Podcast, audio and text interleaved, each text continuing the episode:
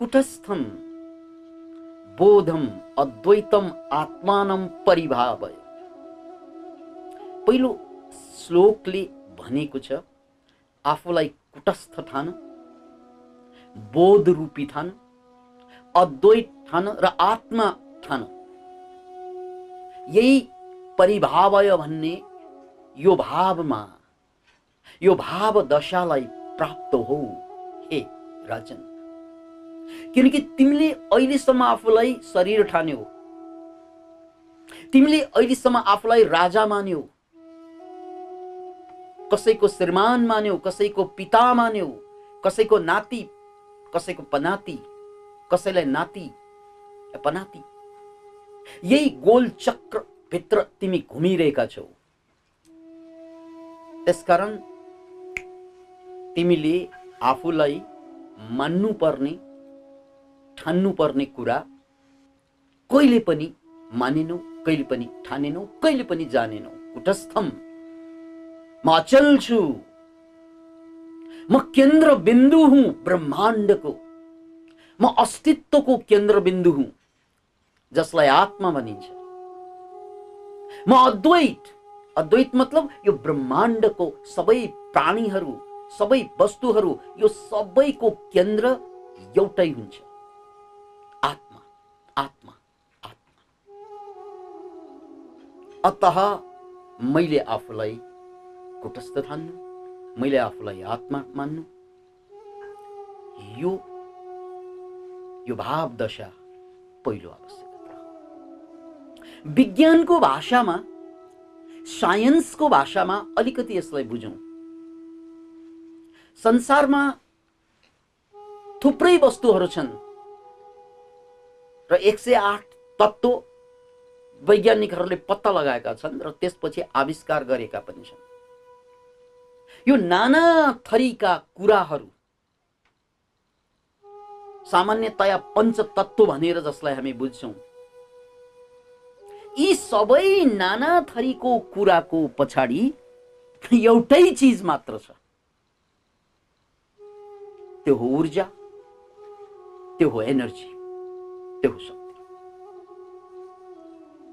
अहिले यो लुगा मैले लगाइरहेको लुगा यो शरीरले लगाइरहेको लुगा र यो छाला धेरै फरक देख्छौँ हामीहरू। कहाँ छाला कहाँ मासु कहाँ लुगा कहाँ सुन चाँदी कहाँ ढुङ्गा धेरै फरक देख्छौँ। कहाँ भोजन कहाँ विष्ठा दिशा पिसाब धेरै फरक देख्छौँ हामीहरू। तर जुन खाने भोजन छ मुखबाट छिर्ने बास्नादार भोजन छ त्यो भोजन र हामीले दिशा गरेर डुङ डुङ्ती गनाउने दिशा त्यो बिचमा बाहिरको भेद मात्रै छ। दिशा र भोजनको भेद के त भन्नाले दिशा र खानाको भेद के हो? खाना र पाइखानाको भेद के हो? एउटै हो। बोक्रामा पाइखाना गनाउँछ। खाना बास्नादार हुन्छ। बोक्रामा बाहिरबाट। तर यदि न्युट्रन प्रोटन इलेक्ट्रोन र त्यस पछाडिको ऊर्जामा जाने हो भने दिशा पनि त्यही चिजबाट बनेको छ। खाना पनि त्यही चिजबाट बनेको छ। क्यान यु इमेजिन इट बोक्रामा खाना अलग्गै पाइखाना अलग्गै। बोक्रामा त अलग्गै म अलग्गै हो जसरी दिशा पिसाब अलग्गै खानपान अलग्गै त्यस्तै त अलग्गै प्रिय, म अलग्गै यो बोक्रे कुरा नगर अब। मूलत मूलमा दुवैमा ऊर्जा। या देवी सर्वभूतेषु शक्ति रूपेण संस्थिता। नमस्तस्यै नमस्तस्यै। हे देवी हे परमात्मा सबैमा तिमी शक्ति रूपमा विराजमान छौ। त्यसकारण न छोरा न बाउ बोक्रामा बाउ र छोरा गुदीमा शक्ति। बोक्रामा नेता र जनता गुदीमा एउटै। गुदीमा आऊ केन्द्रमा आऊ एउटै भेट्टाउने छौ। परिधिमा जाऊ अनेक अनेक कुरा भेट्टाउने छौ। आजसम्म हे राजन हे मान्छे तिमी परिधिमा तिमी किनारमा अल्झ्यौ। तिमीले नदीभित्र कहिल्यै पसेनौ। जहिले पनि तिमी किनारमै किनकि तिमी डर छेरुवा छौ। त्यसकारण तिमी जहिले पनि किनारमा अड्यौ अड्क्यौ। अत जिन खोजा तिन पाइया यो कवीरको वचन। सुन्नुहोस् हे जिन खोजा तिन पाइया गहरे पानी पैठ। मैं बहुरी डूब डरी रही किनारे बैठ। जे खोजिन्छ। सबै पाइन्छ। तर गहिरो पानीभित्र छिर्नुपर्छ है। सागरभित्र नछिरी मोती कहाँ सागरभित्र नछिरी मोती कहाँ? सागर बाहिर त ढुङ्गा कङ्कर पत्थर मात्रै पाइन्छ। गङ्गटा मात्रै पाइन्छ। असला माछाहरू मात्रै उफ्रिन्छ होला। मोती त सागर रक्त त सागरभित्र छ। त्यसकारण सागरको एउटा नाम छ रत्नाकर। किनकि त्यसभित्र रत्नको भण्डार छ। त्यसैले जिन खोजा तिन पाइया गहरे पानी पैठ। कवीरको वचन छ कि आफूभित्र छिर। गहिरोमा छिर गहिरोमा छिर। मैं बोरी डुबट धरी रही किनारे बैठ। म त म पागल? डुब्ला कि भनेर डराएर किनारमा बसेको आजसम्म किनारमा लोग्नेको किनारमा स्वास्नीको किनारमा छोराको किनारमा छोरीको किनारमा धनको किनारमा पदको किनारमा प्रतिष्ठाको किनारमा जातको किनारमा भाषाको किनारमा वर्गको किनारमा वर्णको किनारमा पहिचानको किनारमा। म त किनारै किनारमा। Mean? जिन्दगीभर म कुनै न कुनै किनार समातेर बसेको छु होइन त? अरे यार किनारा त मेरो केन्द्र हुनुपर्ने।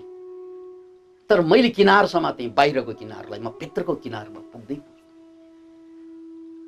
याद राख्नुहोस् यसलाई। हामी जिन्दगीभर किनार समातेर बसेँ। किनार के हो मैले भन्ने? यो पद यो प्रतिष्ठा यो धन यो यो दौलत यो रीति यो रिवाज। जुन कुरा पाएर पनि केही हुँदैन, त्यो कुरा जिन्दगीभर पाइ पाइ मर्छन् मान्छेहरू। कोही नपाई नपाई मर्छन्। ये महलों, ये ताजों, ये तख्तों की दुनिया, ये दौलत के भूखे रिवाजों की दुनिया, ये इंसान के दुश्मन समाजों की दुनिया, ये दुनिया अगर मिल भी जाए तो क्या है? एउटा पुरानो हिंदी गाना। ये महलों ये तख्तों, ये ताजों के दुनिया, ये दौलत के भूखे समाजों के दुनिया, ये इंसान के दुश्मन, याद रखना शब्द, यो इंसान के दुश्मन समाजों की दुनिया। ये दुनिया मिल भी जाए तो क्या है? तेरे लिए पाए पाएर के पाए। के किनकि पाउनु पर्ने कुरा हे राजन, हे आत्मन त्यो त कहिले पनि पाएन किनकि हामी परिधिमा घुम्यौँ। हामी बोक्रामा अल्झ्यौँ। हामी पहिचानमा अल्झ्यौँ। जातीय पहिचान, भाषिक पहिचान, देशिक पहिचान, पारिवारिक पहिचान। यो त काम चलाउ हो, यो त बोक्रा हो। त्यसैले यो सबै, यो सबैबाट मुक्त हो। र आफूलाई आफूलाई केन्द्र ठानु। त्यसैले यहाँ विज्ञानबाट बुझ्नुपर्छ यो कुरा। त्यसैले यहाँ यो कुरा विज्ञानबाट बुझ्नुपर्छ। किन भन्नाले यो बुझिसकेपछि अब बुझ्न बाँकी रहँदैन। विज्ञान पनि जब क्वान्टम फिजिक्ससम्म पुग्यो आधुनिक विज्ञानसम्म आयो त्यसपछि के पायो? कि संसारमा दिशा र दिशा पिसाब र खाना एउटै हो। किनकि परिधिमा फरक छ। परिधिमा फरक छ। त्यसकारण परिधिमा समात्यो भने या त दिशा समात्छौ या त भोजन समात्छौ दिशाको भ्यालु के? भोजनको भ्यालु के? दिशाको भ्यालु के? भोजनको भ्यालु के? परिधिमा समात्नेले बढीमा समाते खाना भोजन बढीमा समाते खाना तल पुगेपछि पाइखाना। तर त्यो पाइखाना तर खानाको अन्दरमा त्यसको भित्र अन्तरमा जानुहोस् त त्यहाँ पनि ऊर्जा यहाँ पनि ऊर्जा। दिशा पनि ऊर्जा भोजन पनि ऊर्जा। बायोग्यास प्लान्टमा हाल हालिदिनुहोस् त दुवैलाई बायोग्यास प्लान्टमा हालिदिनुहोस् त बायोडाइजेस्टरमा हालिदिनुहोस् त दुवैलाई दिशा हाले पनि झालालालालाला ऊर्जा दिन्छ। खाना हाले पनि झालालाला ऊर्जा दिन्छ। के फरक भयो? के फरक भयो खाना र पाइ खानामा भन्नुहोस् त मलाई। बोक्रामा फरक छ। गोबर ग्यास प्लान्टमा गाई गोरुको दिशा मलमूत्र त हाल्ने हो। त्यसबाट ग्यास निस्कन्छ। त्यो ग्यासबाट झालालाला बत्ती बल्छ सबैलाई थाहा छ। अब त्यही बायोडाइजेस्टरमा तपाईँको घरको भात या बडा मजाले पकाएका भात दाल तरकारी त्यो पनि लगेर खन्याइदिनुहोस्। त्यो पनि हुने त त्यही ऊर्जा होइन र। किन? मात्र बोक्रामा फरक छ रङ्गमा फरक छ रूपमा फरक छ। बाहिर फरक छ क्या? भित्र त ऊर्जा हो। त्यसकारण अत्र नाना नास्ति किञ्चन यहाँ नाना भनेकै छैन। सबै ऊर्जा हो। विज्ञानको भाषामा हेर्नुहोस् ब्रह्माण्डमा ऊर्जा बाहेक केही पनि छैन। परिधिमा नाना थरी छन्। केन्द्रमा मात्र ऊर्जा। परिधिमा नाना थरी छन् हजारौं कुराहरू छन्। सर्फेसमा हजारौं कुराहरू छन्। तर सेन्टरमा एउटै ऊर्जाको एउटै एनर्जीको expression E equal to MC square E भनेको एनर्जी एम भनेको मास सी भनेको भेलोसिटी अफ लाइट एउटा कन्डिसनमा ऊर्जा पदार्थ बन्छ पदार्थ ऊर्जा बन्छ। त्यसकारण यो विज्ञानको भाषालाई बुझ्नुहोस्। किनकि संसारका सबै कुराहरू ऊर्जा हो। त्यसकारण एक दिन प्रलय जाँदा एक दिन यो सारा ब्रह्माण्ड प्र प्रलयमा जान्छ। त्यसपछि यो सारा नाना देखिएका कुरा शून्यमा विलय हुन्छ। शून्यमा विलय हुँदा के हुन्छ? त्यहाँ ऊर्जा मात्रै बाँकी हुन्छ अरू केही पनि रहन्छ। शून्यमा विलय हुँदा के हुन्छ? ऊर्जा एनर्जी मात्रै बाँकी प्रलय। र त्यही नदेखिने ऊर्जाबाट एक दिन फेरि यो ब्रह्माण्ड निश्रित हुनेछ। बिग ब्याङ थ्योरीलाई एकचोटि कल्पना गर्नुहोस्। त्यो नदेखिने आँखाले नदेखिएको ऊर्जा त्यो जब ब्याङ विस्फोट भयो त्यसपछि त्यसको स्पिड यति पक्रियो त्यो ऊर्जाको जसले यो सारा ब्रह्माण्डको निर्माण भयो सिर्जना भयो। हामीले पढेको साइन्स यही होइन मोडर्न साइन्स कसरी ब्रह्माण्ड उत्पत्ति भयो? बिग ब्याङ थ्योरीबाट जब ऊर्जा विस्फोटनमा गयो त्यो विस्फोटनपछि ब्रह्माण्ड देखिन थाल्यो। बिग ब्याङबाट ब्रह्माण्ड उत्पत्ति हुन्छ र जब प्रलय हुन्छ यो सारा देखिएका कुराहरू सम्भवतः ब्ल्याक होलमा गएर भइन्छ ब्ल्याक होलको कुरा हामीले धेरै सुन्यौँ जहाँ सबै कुरा विलय बनाइदिन्छ। त्यसैलाई प्रलय भनिएको छ। अत यो देखिने ब्रह्माण्ड नदेखिने ऊर्जाबाट आएको छ देखिने ब्रह्माण्डमा रङ्ग छ वस्तु छ पदार्थ छ धेरै कुराहरू छन् लाखौँ लाख थरीका कुराहरू देख्छौँ हामीहरू देखिने ब्रह्माण्डमा। अनि त्यो देखिने ब्रह्माण्डको केन्द्र के त ऊर्जा एनर्जी एनर्जीबाट निस्क्यो सबै ब्रह्माण्ड देखिने। एक दिन ब्ल्याक होलमा छिर्छ या कुनै अर्को कारणले प्रलय हुन्छ। र केही पनि देखिँदैन। फेरि समाप्त। फेरि बिग ब्याङ फेरि देखियो। फेरि ब्ल्याक होल फेरि समाप्त।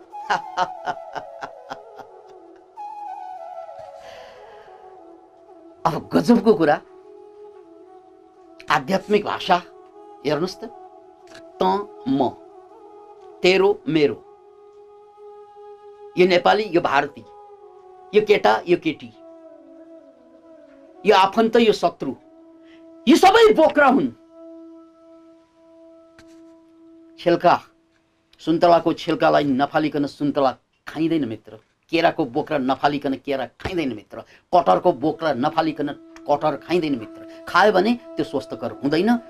त्यस वास्तै गुदी के हो त भने हामी सबैको गुदी के हो? आत्मतत्व जो कुटस्थ छ जो बोध स्वरूप छ जो अद्वैत छ त्यही आत्मा। त्यसकारण आफूलाई आफूलाई हे राजन हे आत्मन आफूलाई आत्मा ठान। आफूलाई चेतना ठान। किनकि परिधिमा हामी कसैको स्वास्नी हौँ लोग्ने हौँ दाई हौँ भाइ हौँ बाउ हौँ छोरा हौँ यो परिधिमा हो। तर केन्द्रमा हामी सबै या देवी सर्वभूतेषु शक्ति रूपेण संस्थित। सबै शक्ति।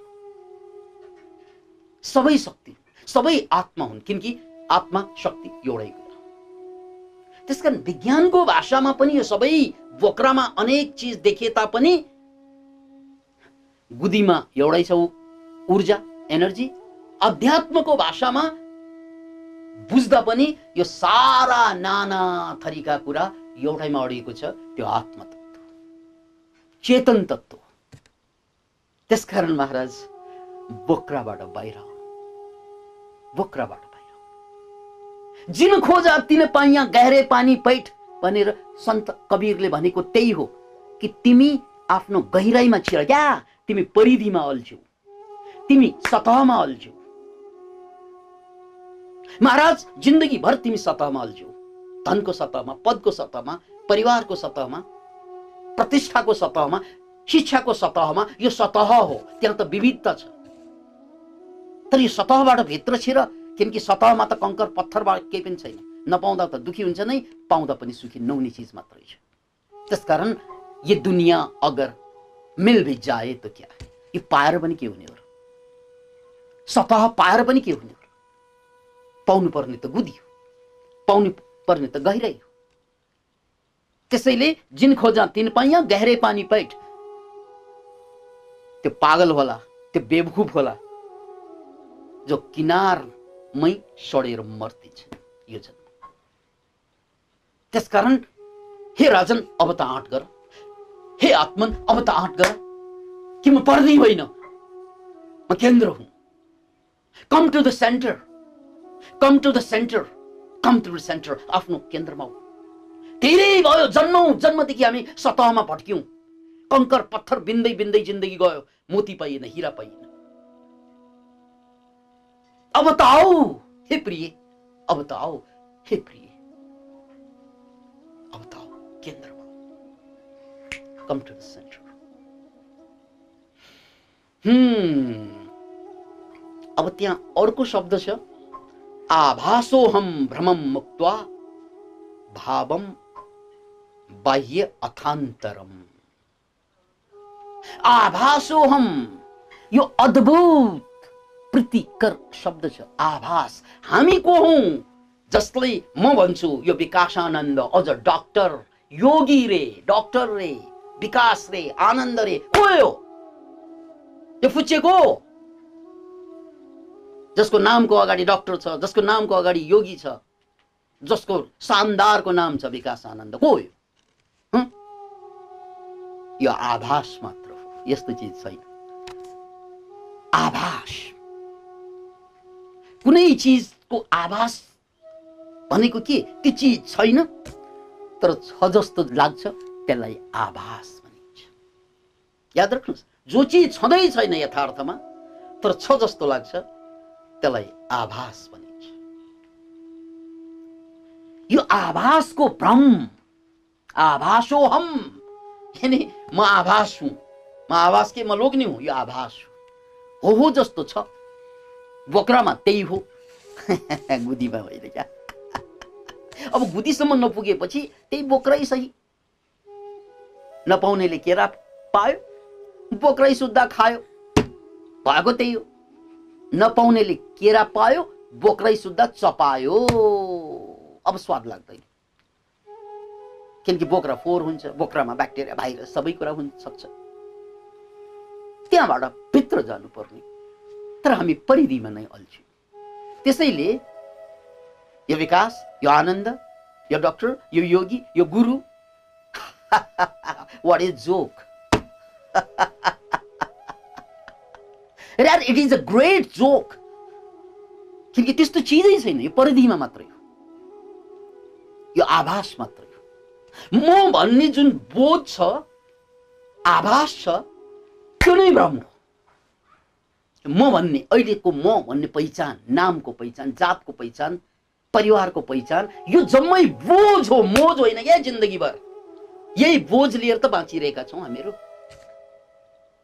किनकि यो सत्य होइन यो आभास मात्र हो। यो आभास भनेको बडा धोके धोके बाज हुन्छ यार। यो आभास भनेको बडा धोकेबाज हुन्छ। एकदम आफूलाई भोक लागिरहेको छ। अनि हाम्रो कम्प्युटरमा या हाम्रो मोबाइलमा चौरासी व्यञ्जन टाइप गरेर निकाल्यौँ हामीले। उदाहरण सुन्नुहोस्। एकदम भोक लागेको छ। संसारको सबभन्दा मिठो खाना निकाल्यौँ। एकदम त्यो हेर्दा मुख रसाइसकेको छ भोक अझ बढिसकेको छ। अनि टिपेर खान खोज्छौँ खाइँदैन। किन? देख्दा त छ तर सत्य होइन। त्यो खान मिल्दैन। त्यसलाई आभास भनिन्छ। तिर्खाले छटपटाएको छ मर्न मर्न लागेको छ। टाइप गरेँ पानी निकालेँ मैले। मिनरल वाटर निकालेँ। कहाँबाट? टाइप गरेर कम्प्युटरबाट। पानी देखेँ मैले त्यहाँ। त्यो देख्दा मेरो तिर्खा अझै बढ्छ त्यसमा शङ्का छैन तर त्यो देखिएको पानीले मेरो तिर्खा मेटिँदैन। यही त गरेको हो हामीले। साह्रै दुःख भयो श्रीमती निकालेँ आवाज। साह्रै दुःख भयो श्रीमान निकालेँ टाइप गरेर। साह्रै दुःख भयो छोरा निकालेँ साह्रै दुःख भयो छोरी निकालेँ साह्रै दुःख भयो धन निकालेँ साह्रै दुःख भयो पद निकालेँ प्रतिष्ठा निकालेँ जिन्दगीभर त्यही कम्प्युटरभित्र निकाल्दै बसेँ। तर तिर्खा कहिल्यै मिठेन प्यास कहिल्यै मिठेन। भएको त्यही होइन किनकि ती सबै आभास मात्र। त्यस्तो चिजै छैन। हो बोक्रामा त्यस्तै देखिन्छ। नभएको कुरा देखिन्छ त्यसलाई आभास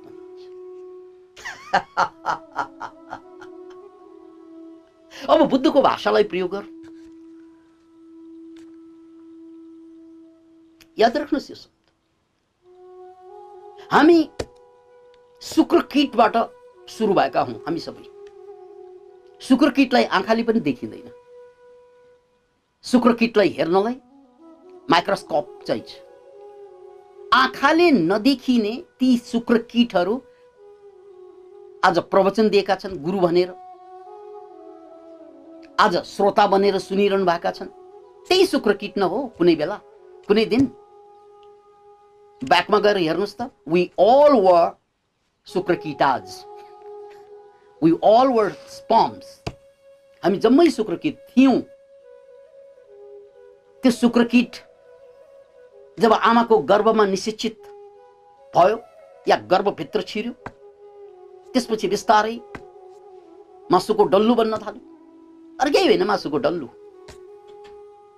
त्यो शुक्र किट अनि त्यसपछि मासुको डल्लु त्यसपछि आकार ग्रहण गर्छ बच्चो। अनि त्यसपछि निस्किन्छ च्या च्या गरेर चौथो स्टेजमा।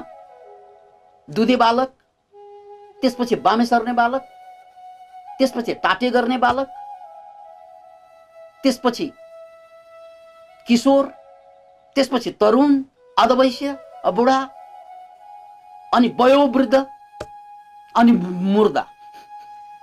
यात्रा त्यही होइन हाम्रो।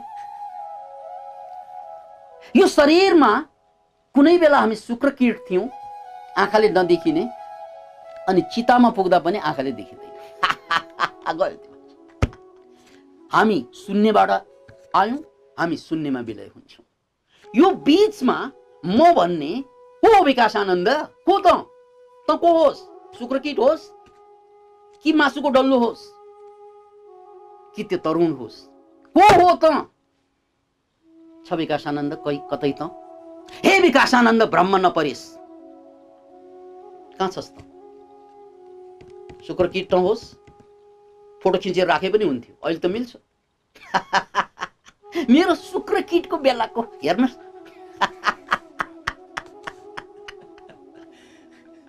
अरे यार म मासुको डल्लो भएको बेला पेटको त फोटो लिइन्छ नै अचेल। अरे यार को हो? कुन विकास आनन्दको कुरा गर्दैछौ। हामी। म को किनकि शुक्र किटदेखि मृत्युसम्म शून्यदेखि शून्यसम्मको यात्रामा हजारवटा मेरो अनुहार छ। हजारवटा आज आजको मितिमा यो रियल टाइममा जुन विकासानन्द भन्ने प्राणीले प्रवचन दिइरहेको छ अष्टावक्रमाथि जनकमाथि चर्चा गरिरहेको छ एकछिनपछि त्यो मान्छे अर्कै भइदिन्छ दाढी अलि बेसी फुलिएला। कपाल अलि बढी फुलिएला। अनुहार अलि बेसी चाउरी परिएला। अलि कमजोर होला रोग अलि थपिएला। यार यसपछि पनि त म बदलिँदै जान्छु। म हिजोसम्मको यो यात्रामा कहाँनिर म छु? र आजबाट म मेरो शरीर क्षण क्षणमा फेरिँदै जान्छ नमरेसम्म कहाँनिर म हुन्छु? याद राख्नुहोस् त्यसकारण म भन्ने जुन यो पहिचान छ नि जसलाई हामीले महँगो महँगो लुगा लाउँछौँ महँगो महँगो गरगहनाले सघाउ सजाउँछौँ ब्युटी पार्लरमा गई गई मिलाउँछौँ कहाँनिर त्यहाँ म छ भन्नुहोस् त? यो आभासमाथि काम भयो लगानी जम्मै आगा आभासमाथि आभासमाथि लगानी गर्दा गर्दै जिन्दगानी गर्यो। किनकि म भन्ने चिज सोक्र किट हो कि म भन्ने चिज मासुको डल्लो हो कि म भन्ने चिज जवान हो कि तरुण हो कि वृद्ध हो कि वयोवृद्ध हो कि मुर्दा हो। हो को? त्यस्तो छ कोही म भन्ने? म भन्ने एउटा आभास मात्र हो छैन त्यस्तो चिज। It does not exist it does not exist त्यसकारण म भन्ने छैन त्यसैले मेरो जीवन भन्न मिल्दैन। यो जीवन धारा भन्नुपर्छ। हामी के हौँ? जीवन धारा मात्रै हो। जसरी धारामा पानी खोल्दा पहिलो आएको पानीमा गड्यौँला आउँदैन पछिल्लोमा आउन सक्छ। पहिलो आएको क्लियर आउन सक्छ त्यसपछि चाहिँ धमिलो आउन सक्छ। किनकि त्यो पानीको धारा किनकि नेपालको सन्दर्भमा कहिले काहीँ गड्यौँला निस्कन्छ कहिले काहीँ फोहोर निस्कन्छ पानीको धाराबाट। अनि त्यो धारा जुन छ अघि जुन पानी निस्क्यो एकछिनमा अर्कै निस्कन्छ एकछिनमा अर्कै निस्कन्छ त्यो अर्कै अर्कै अर्कै अर्कै अर्कै त्यसकारण त त्यसलाई धारा भनिन्छ र जीवन पनि धारा हो जीवन धारा। म भन्नेको त म भन्ने त धारा पो रहेछु। मेरो शरीर त एउटा धारा अघि एउटै पानी निस्किएको थियो। अहिले अर्को निस्किरहेको छ एकछिनमा अर्कै निस्कन्छ। त्यसकारण म भन्ने भ्रम हो आभास मात्र आभासो हम भ्रमम मुक्त हे विकासानन्द हे मनुवा त कहाँ छस् खोज अब त कहाँ छस् कसलाई तैँले आफू भनेको। त्यस्तो चिजै छैन। अब म भन्ने नै चिज छैन भने मेरो दुःख कहाँबाट आयो त? अब मेरो जब मैले म भन्ने चिज छैन भन्ने बोध हुन्छ नि। यसले ओटेको दुःख पनि छैन अब।